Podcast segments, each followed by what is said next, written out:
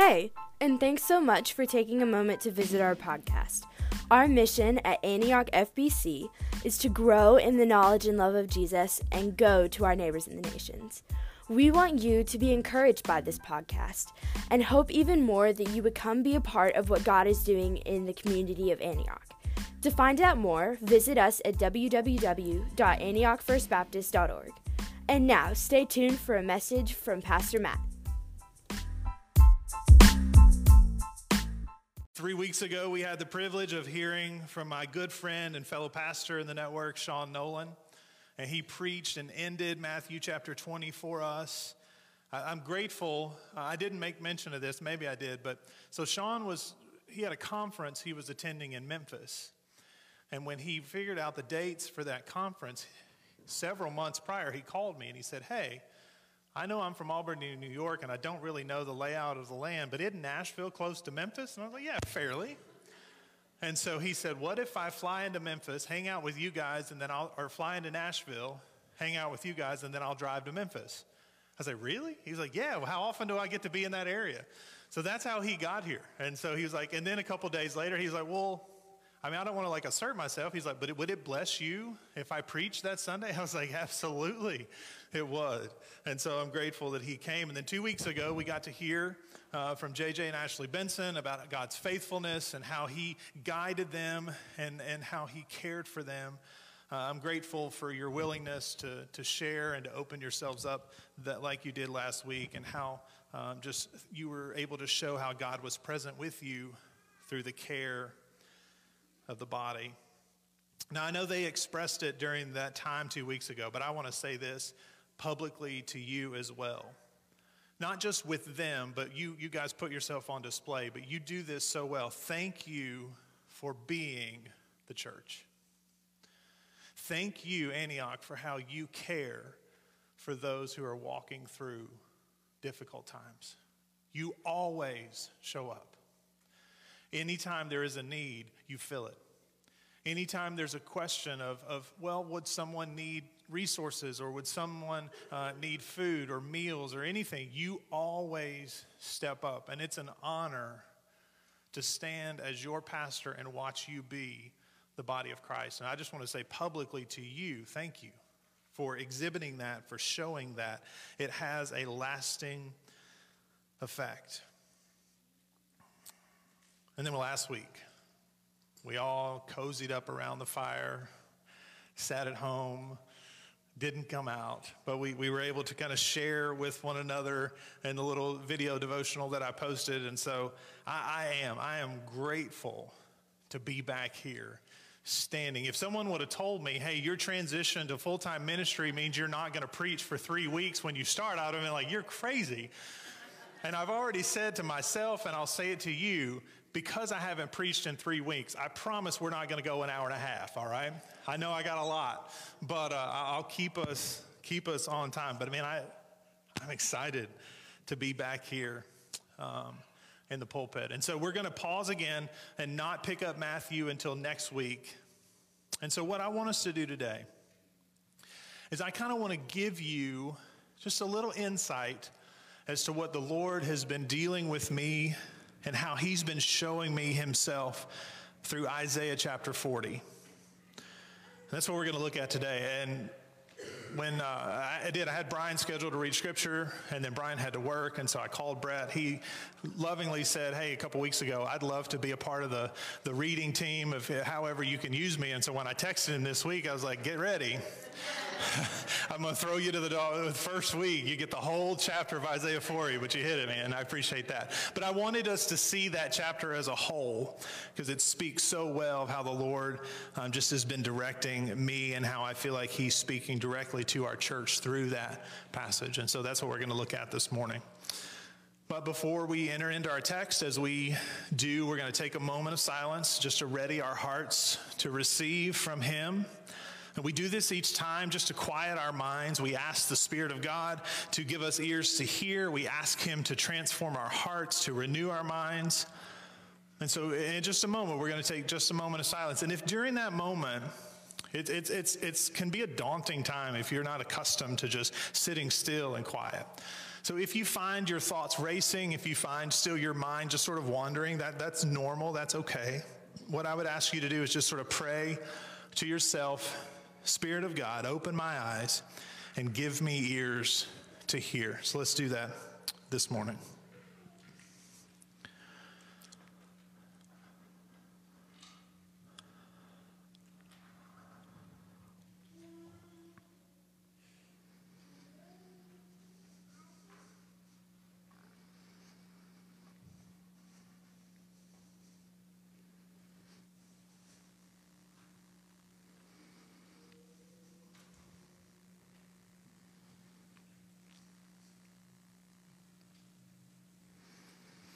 Amen. For those of you who have been attending Antioch, maybe at least from January, but even maybe years before, you may know this. For those who are guests this morning, what we do every year at the beginning of the year is I ask our congregation, I ask our church to spend the first week of the year to fast and pray. And that looks different for everybody. Some people are able to fast meals, some people are able not to. But I at least ask every one of us to consider fasting and praying during that first week of the year. Now, fasting is a spiritual discipline that is widely encouraged throughout Scripture, and it's a practice that, that we have participated in for several years now. But along with the practice of prayer and fasting, personally, I try when possible to sort of couple that time with solitude and silence. Solitude and silence are also spiritual disciplines that we see. Jesus, many times, would try to get away alone with the Father. He would spend time praying, he would spend time with him. We see him in the Garden of Gethsemane praying. We see him going up on the mountain to spend time with God alone. And I'll be honest, in the past years, it's been difficult to try to fit that in while still having to kind of work with the fence company. Uh, but this year was different. This year was a new year for us as a church and for me, and so I was really able to get away and to spend some time in solitude and silence and prayer and fasting with the Lord. And for some people, it looks different. For some pastors, it may, their setting that they are fitting themselves into may look different. But for me, my best communion, the best time that I spend with the Lord is when I'm in the woods. And so I would go hiking. I would find a spot in the middle of nowhere and just sit and so, thanks to some Airbnb gift cards that I had won in the previous year, I found this tiny little cabin outside of Carbondale, Illinois. Anybody ever been to Carbondale? Okay. All right. So, Carbondale, the reason we picked that is because we dropped the kids off at my grandparents and I drew a two hour circle around their house and said, okay, where could I go? And this little cabin popped up. It was in the middle of a farm. Um, it was just tucked away in the back of the woods, and I spent three days there just completely cut off trying to stay away, trying to just spend time in solitude and reading scripture. And so the first day, I found this state park that was fairly near, and I hiked into the woods and I found this spot. And I climbed up the side of the rock there, and I sat just right there on the side of that cliff all day. And I just enjoyed nothing but just me and my Bible and the Lord. And I prayed and I spent time just in silence. And so, as I was sort of looking through this, I didn't really come with a passage of scripture ready. So, I was kind of reading in my Bible uh, just different passages of scripture and it came to, as I was going, I was reading a little bit in Isaiah, but I kind of sort of landed on Isaiah chapter 40. Now, you guys have seen me with this thing. This is my preaching Bible. This is big. I don't really do a lot of writing in this because I want it to be clean and clear. Um, but this is not friendly when you're hiking. It's heavy. And so, this is the Bible that I use when I'm hiking. So, I'm going to preach out of this today. But as I was I mean, I've had this thing for a long time. This is the one I can really tear up and get going. But it just happened to be where I was passing through looking at different scriptures, and Isaiah chapter 40 lands right on the edge of that left page. And I started looking at the words, and I started remembering that we had just weeks before been listening to Handel's Messiah. I don't know if anybody of you do that during Christmas. We always, at some point, find a time to listen to Handel's Messiah. And then that's the beginning of chapter 40. Those are the words that Handel put to music Comfort ye, comfort ye, my people, says your God. Speak tenderly to Jerusalem. And so it was sort of like this like, oh, cool, we just got out of Christmas. And here we are, the first week of the year. I'm going to just read this. And I just kept reading.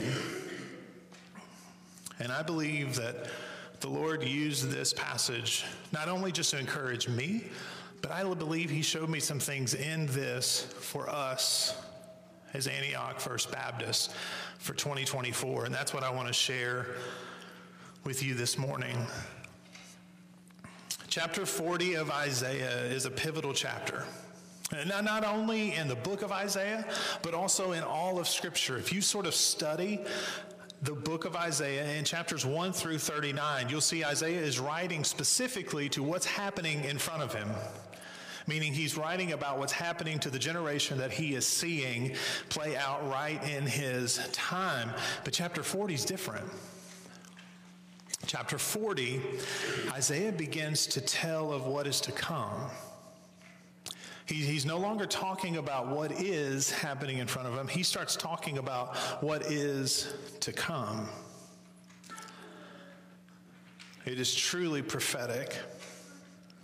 And it is truly discussing what Isaiah is being told by the Spirit is coming in the future. And so that's how we're going to read this in this way.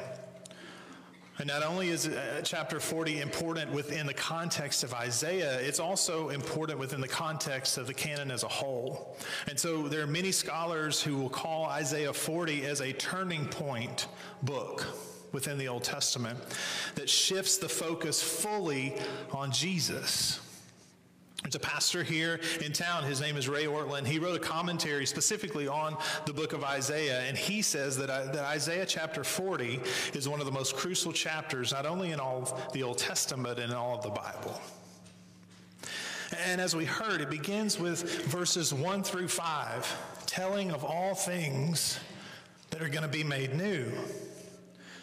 It says, There is coming a day when all evils of the world will be made right. Look at verse 4. Every valley shall be lifted up, every mountain and hill will be made low. The uneven ground shall become level, and the rough places a plain.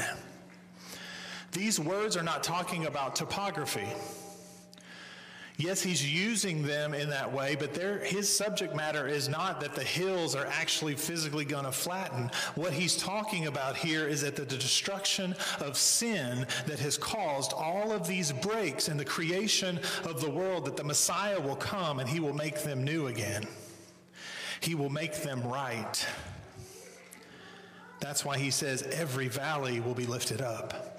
Every mountain and hill will be made low. The uneven ground will become level. Sin no longer will fully affect creation. He's talking about the coming of Jesus. Look at verse 6. Here's what he says A voice says, Cry. And I said, Well, what shall I cry? All flesh is grass, and all its beauty is like the flower of the field. In verse 6 here, he's comparing flesh, meaning humanity, to grass. He says, All flesh is grass. So all humanity is grass. And it says, The goodness, all the goodness that even the humanity can bring is like the flower of the field. Well, what happens to the grass and the flower of the field? He shows us in verse 7 the grass withers, the flower fades away. Where the breath of the Lord blows on it, surely the people are grass. See, this is the first place that I want us to really stop, and I feel like that the Lord specifically gave me comfort in this.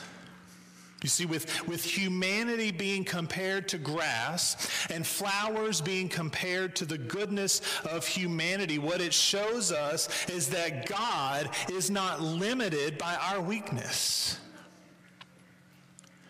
Humanity will pass away. The grass fades, the flower withers. But our God is not limited to our weakness.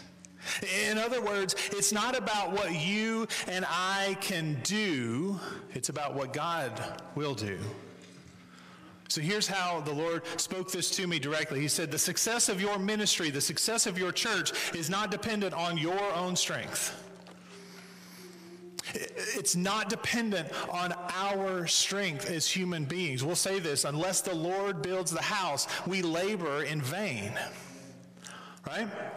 I think so many times we think it's up to us and our power and our strength. What are we going to be able to do? Yes, the Lord uses us, but what is He going to do beside our weakness? Beside what we cannot do. Look at verse 8. It says, The grass withers, the flowers fade, but what? The word of our God stands forever. People will come, people will go. Our efforts will fall short, but we do not rely on our own efforts.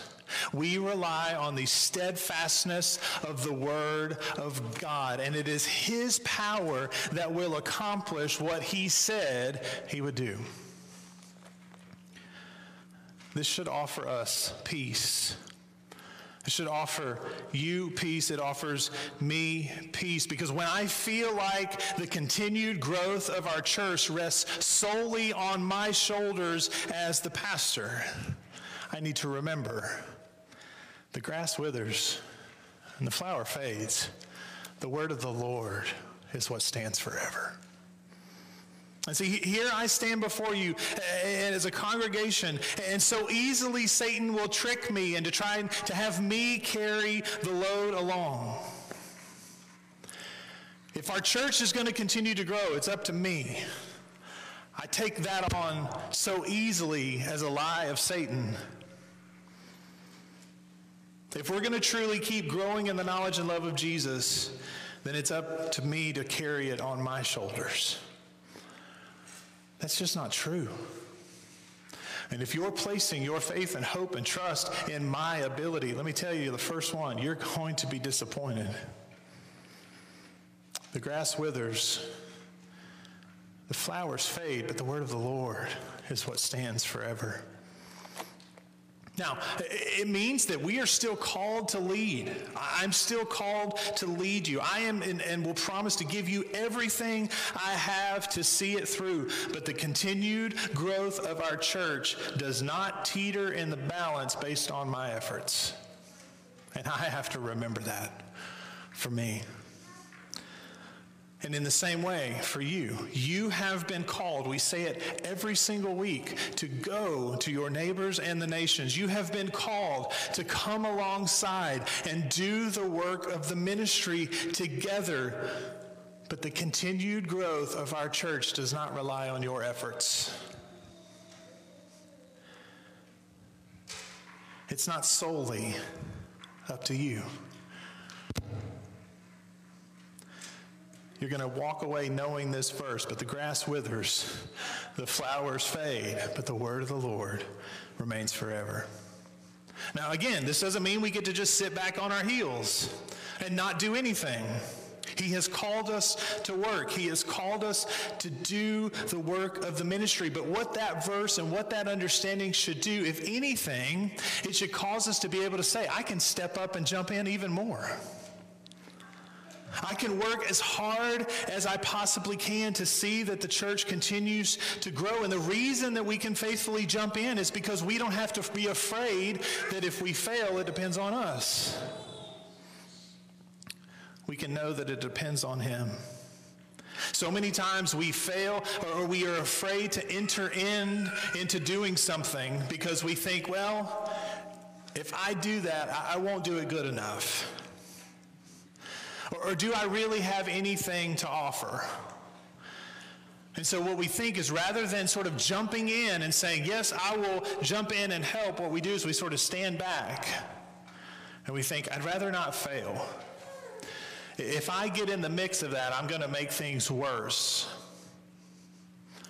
But that's not what Jesus wants. That's not what God is calling us as a church to do.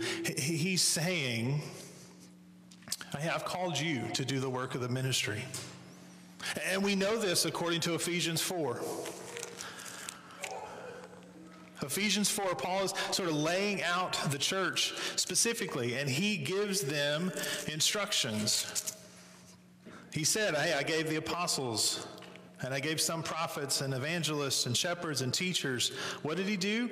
He gave them to equip the saints for the work of the ministry. He gave them to equip the saints for the building up of the body of Christ. So he is clearly giving us a calling to action. But the care in that and the peace in that is to knowing that it all doesn't rest on us.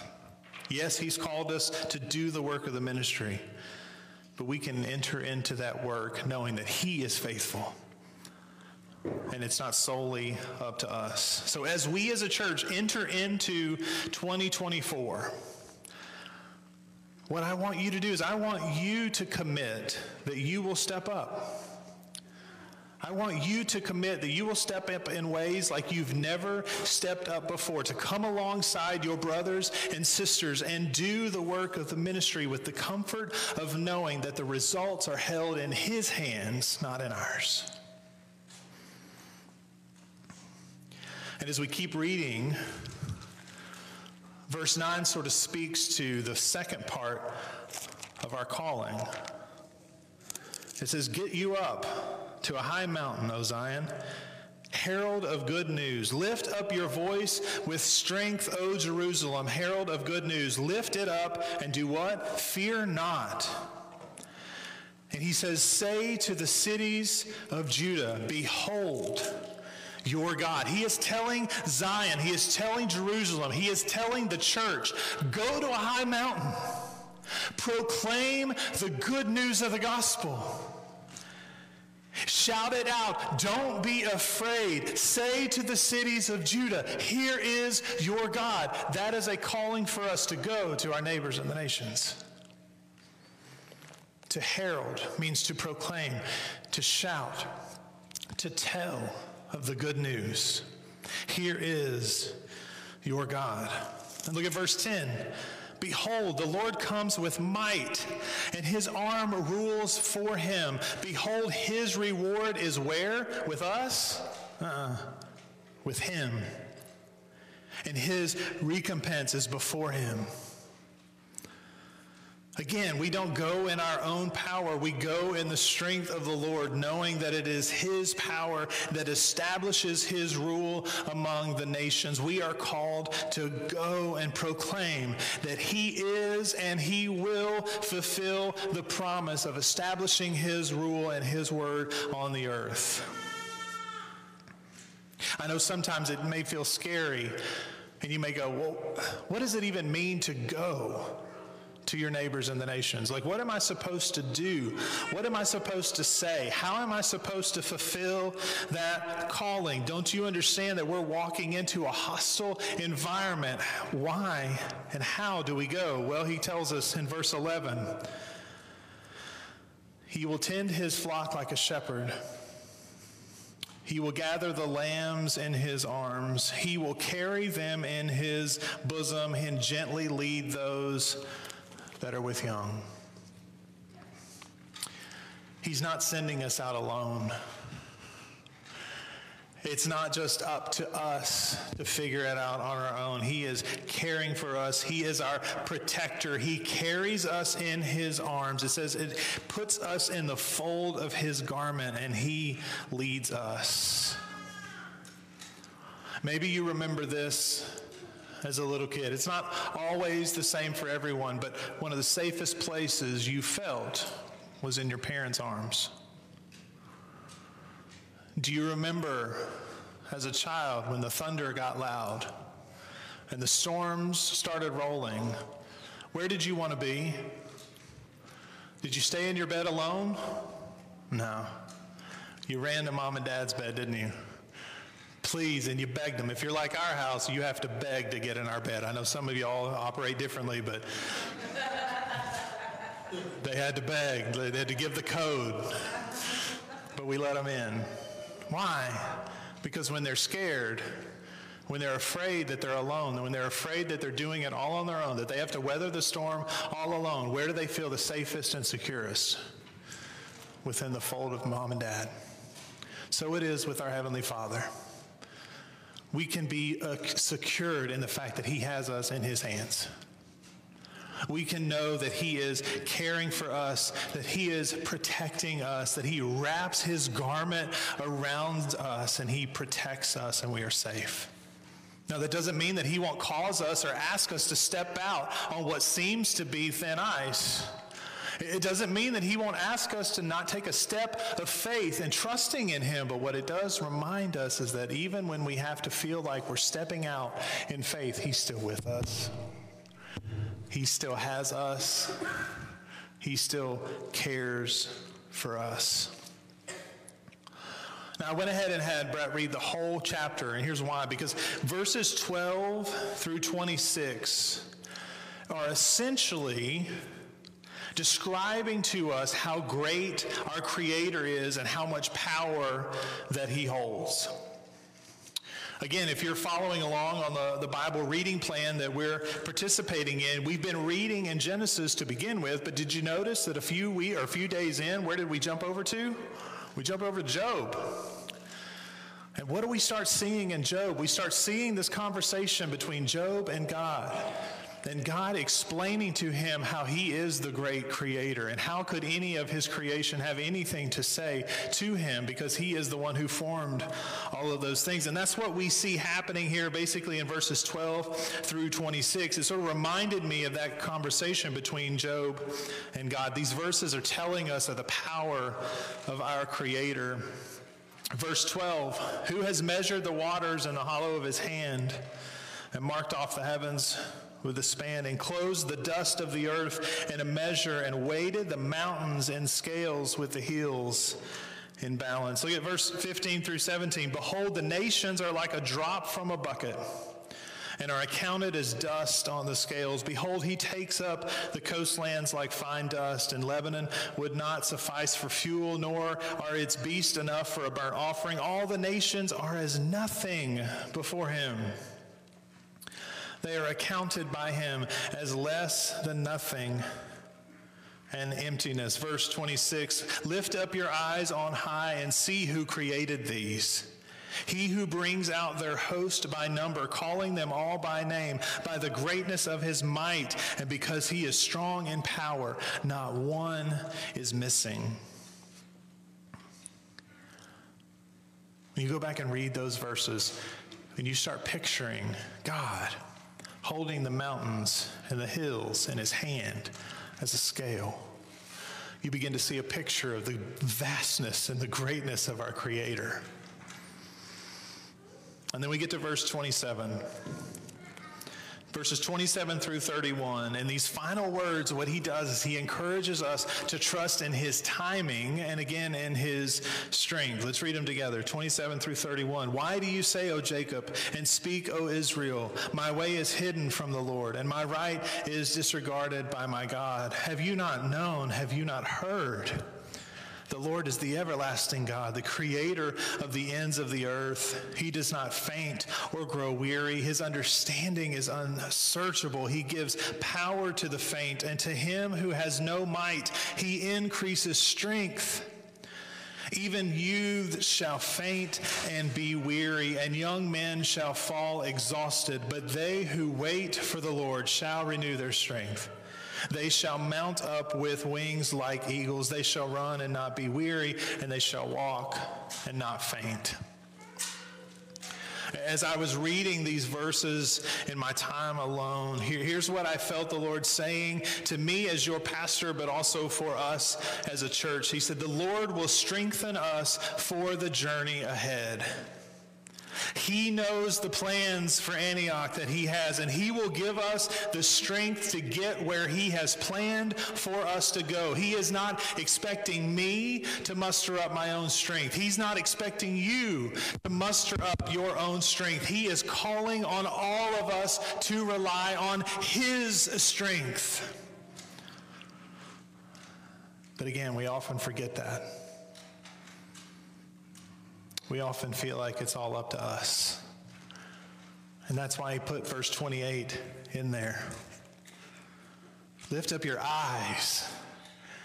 Don't look at yourself. Lift up your eyes. Verse 28 Have you not known? Have you not heard? The Lord is the everlasting God, the creator of the ends of the earth. He does not faint or grow weary. He is understanding, He is unsearchable. It's easy to look around and think, how's he going to do this?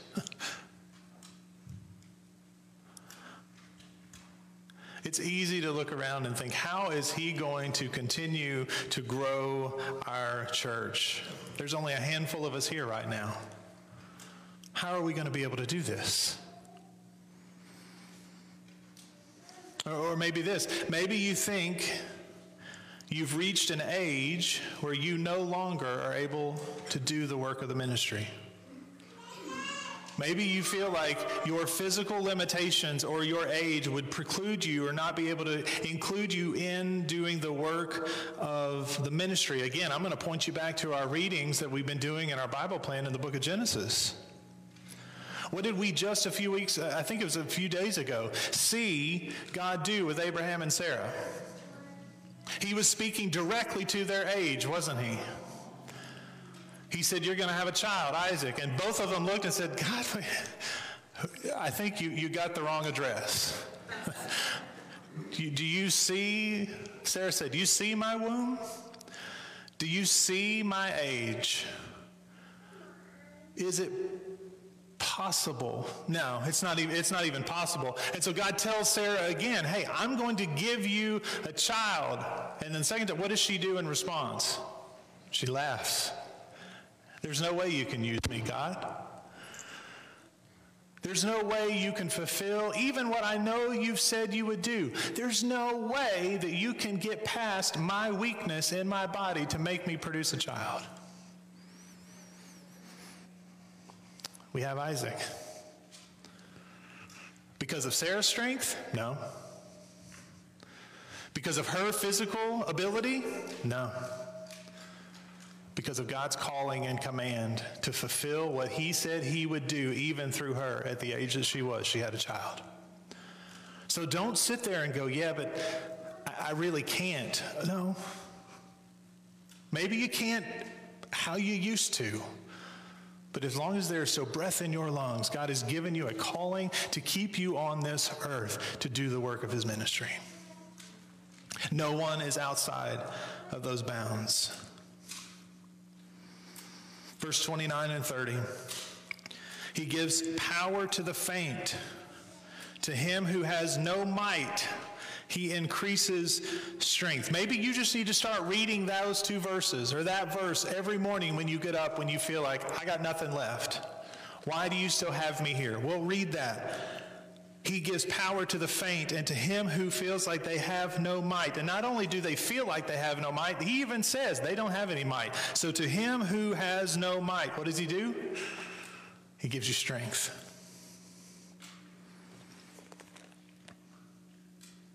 Even youths shall faint and be weary. And young men shall still fall exhausted. So don't, don't look around and go, yeah, I, am past the age of helping. No, he's even saying, look, even the young guys are going to wear out. Even the youths are going to fall weary.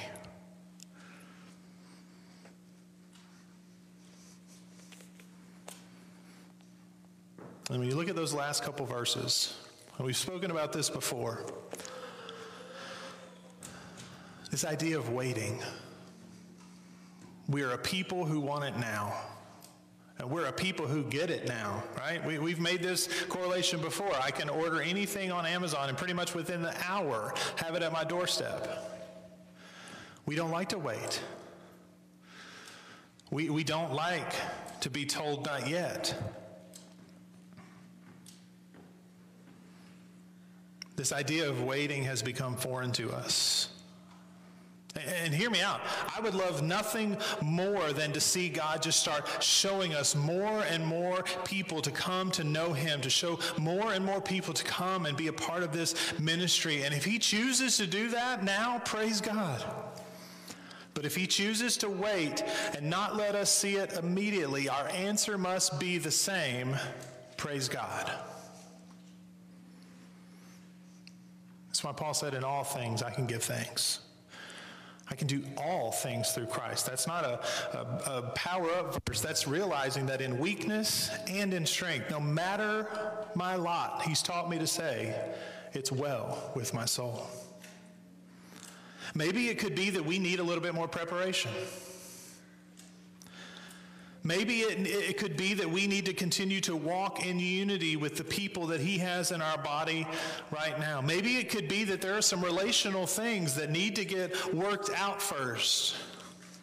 Maybe it could be that there are hidden divisions that need to be brought to light so we can repent and walk in love with one another. Whatever it is, whatever it is, may we trust Him as we continue to ask Him to show us continued growth within our church.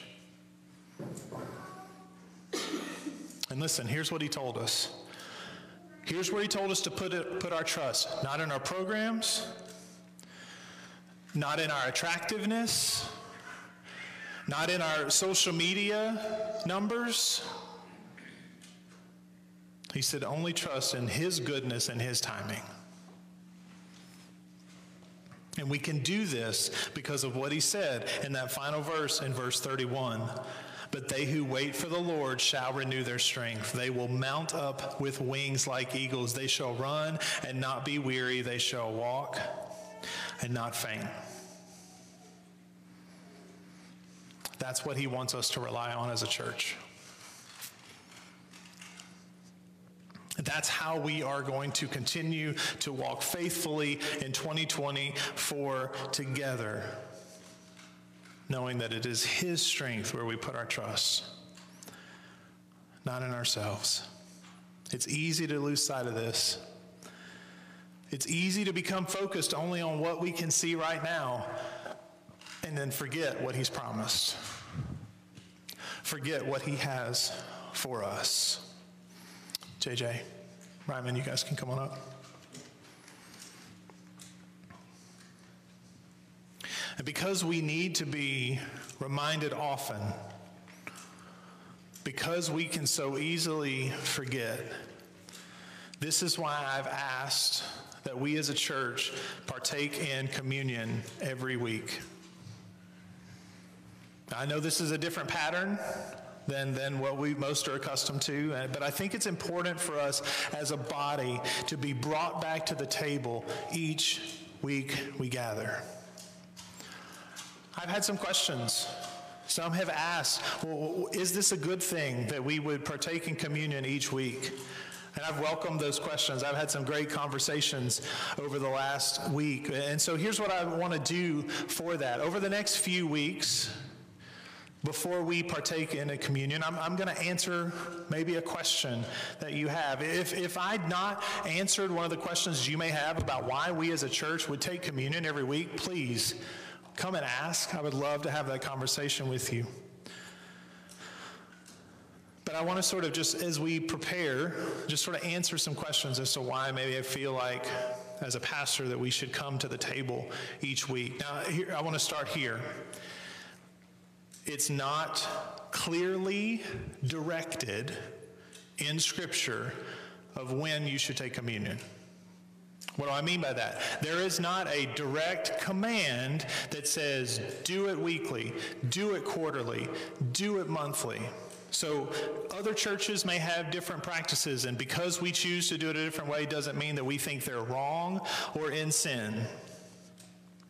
But here's where I think Scripture lends us to a weekly pattern of taking communion, specifically in the early church in Acts chapter 2. In Acts chapter 2, verse 42, this is talking about, if you look at the heading in your Bible, it says the fellowship of the believers. He's given instructions to the church. He said, Hey, and they devoted themselves to the apostles' teachings and the fellowship, to the breaking of bread and to prayer. You hear that breaking of bread, it might be easy to simply think, well, that just means they're supposed to eat together, and we've done that well. But what actually he's talking about is their worship services. He's giving instructions on when they gather. And so many scholars believe that that breaking of bread is directly referring to communion at the Lord's table. You can see the same reference in Acts chapter 20. And then when you look at 1 Corinthians chapters 10 and 11, you see Paul's specific instructions on how to take the Lord's Supper. And again, we're going to get to those in, the coming weeks as we continue to add um, instruction to our taking of communion. But this new rhythm, of taking communion each week, I wanted to first point out that's where we begin. We see the early church gathering together. We see them praying. We see them um, entering in to fellowship together. And we do all of those things. We teach. So we're going to add in, as we see them doing, the breaking of bread together. And so this morning we come to the table with elements of bread. And the body that was broken for us will come with a cup representing the blood that was spilt.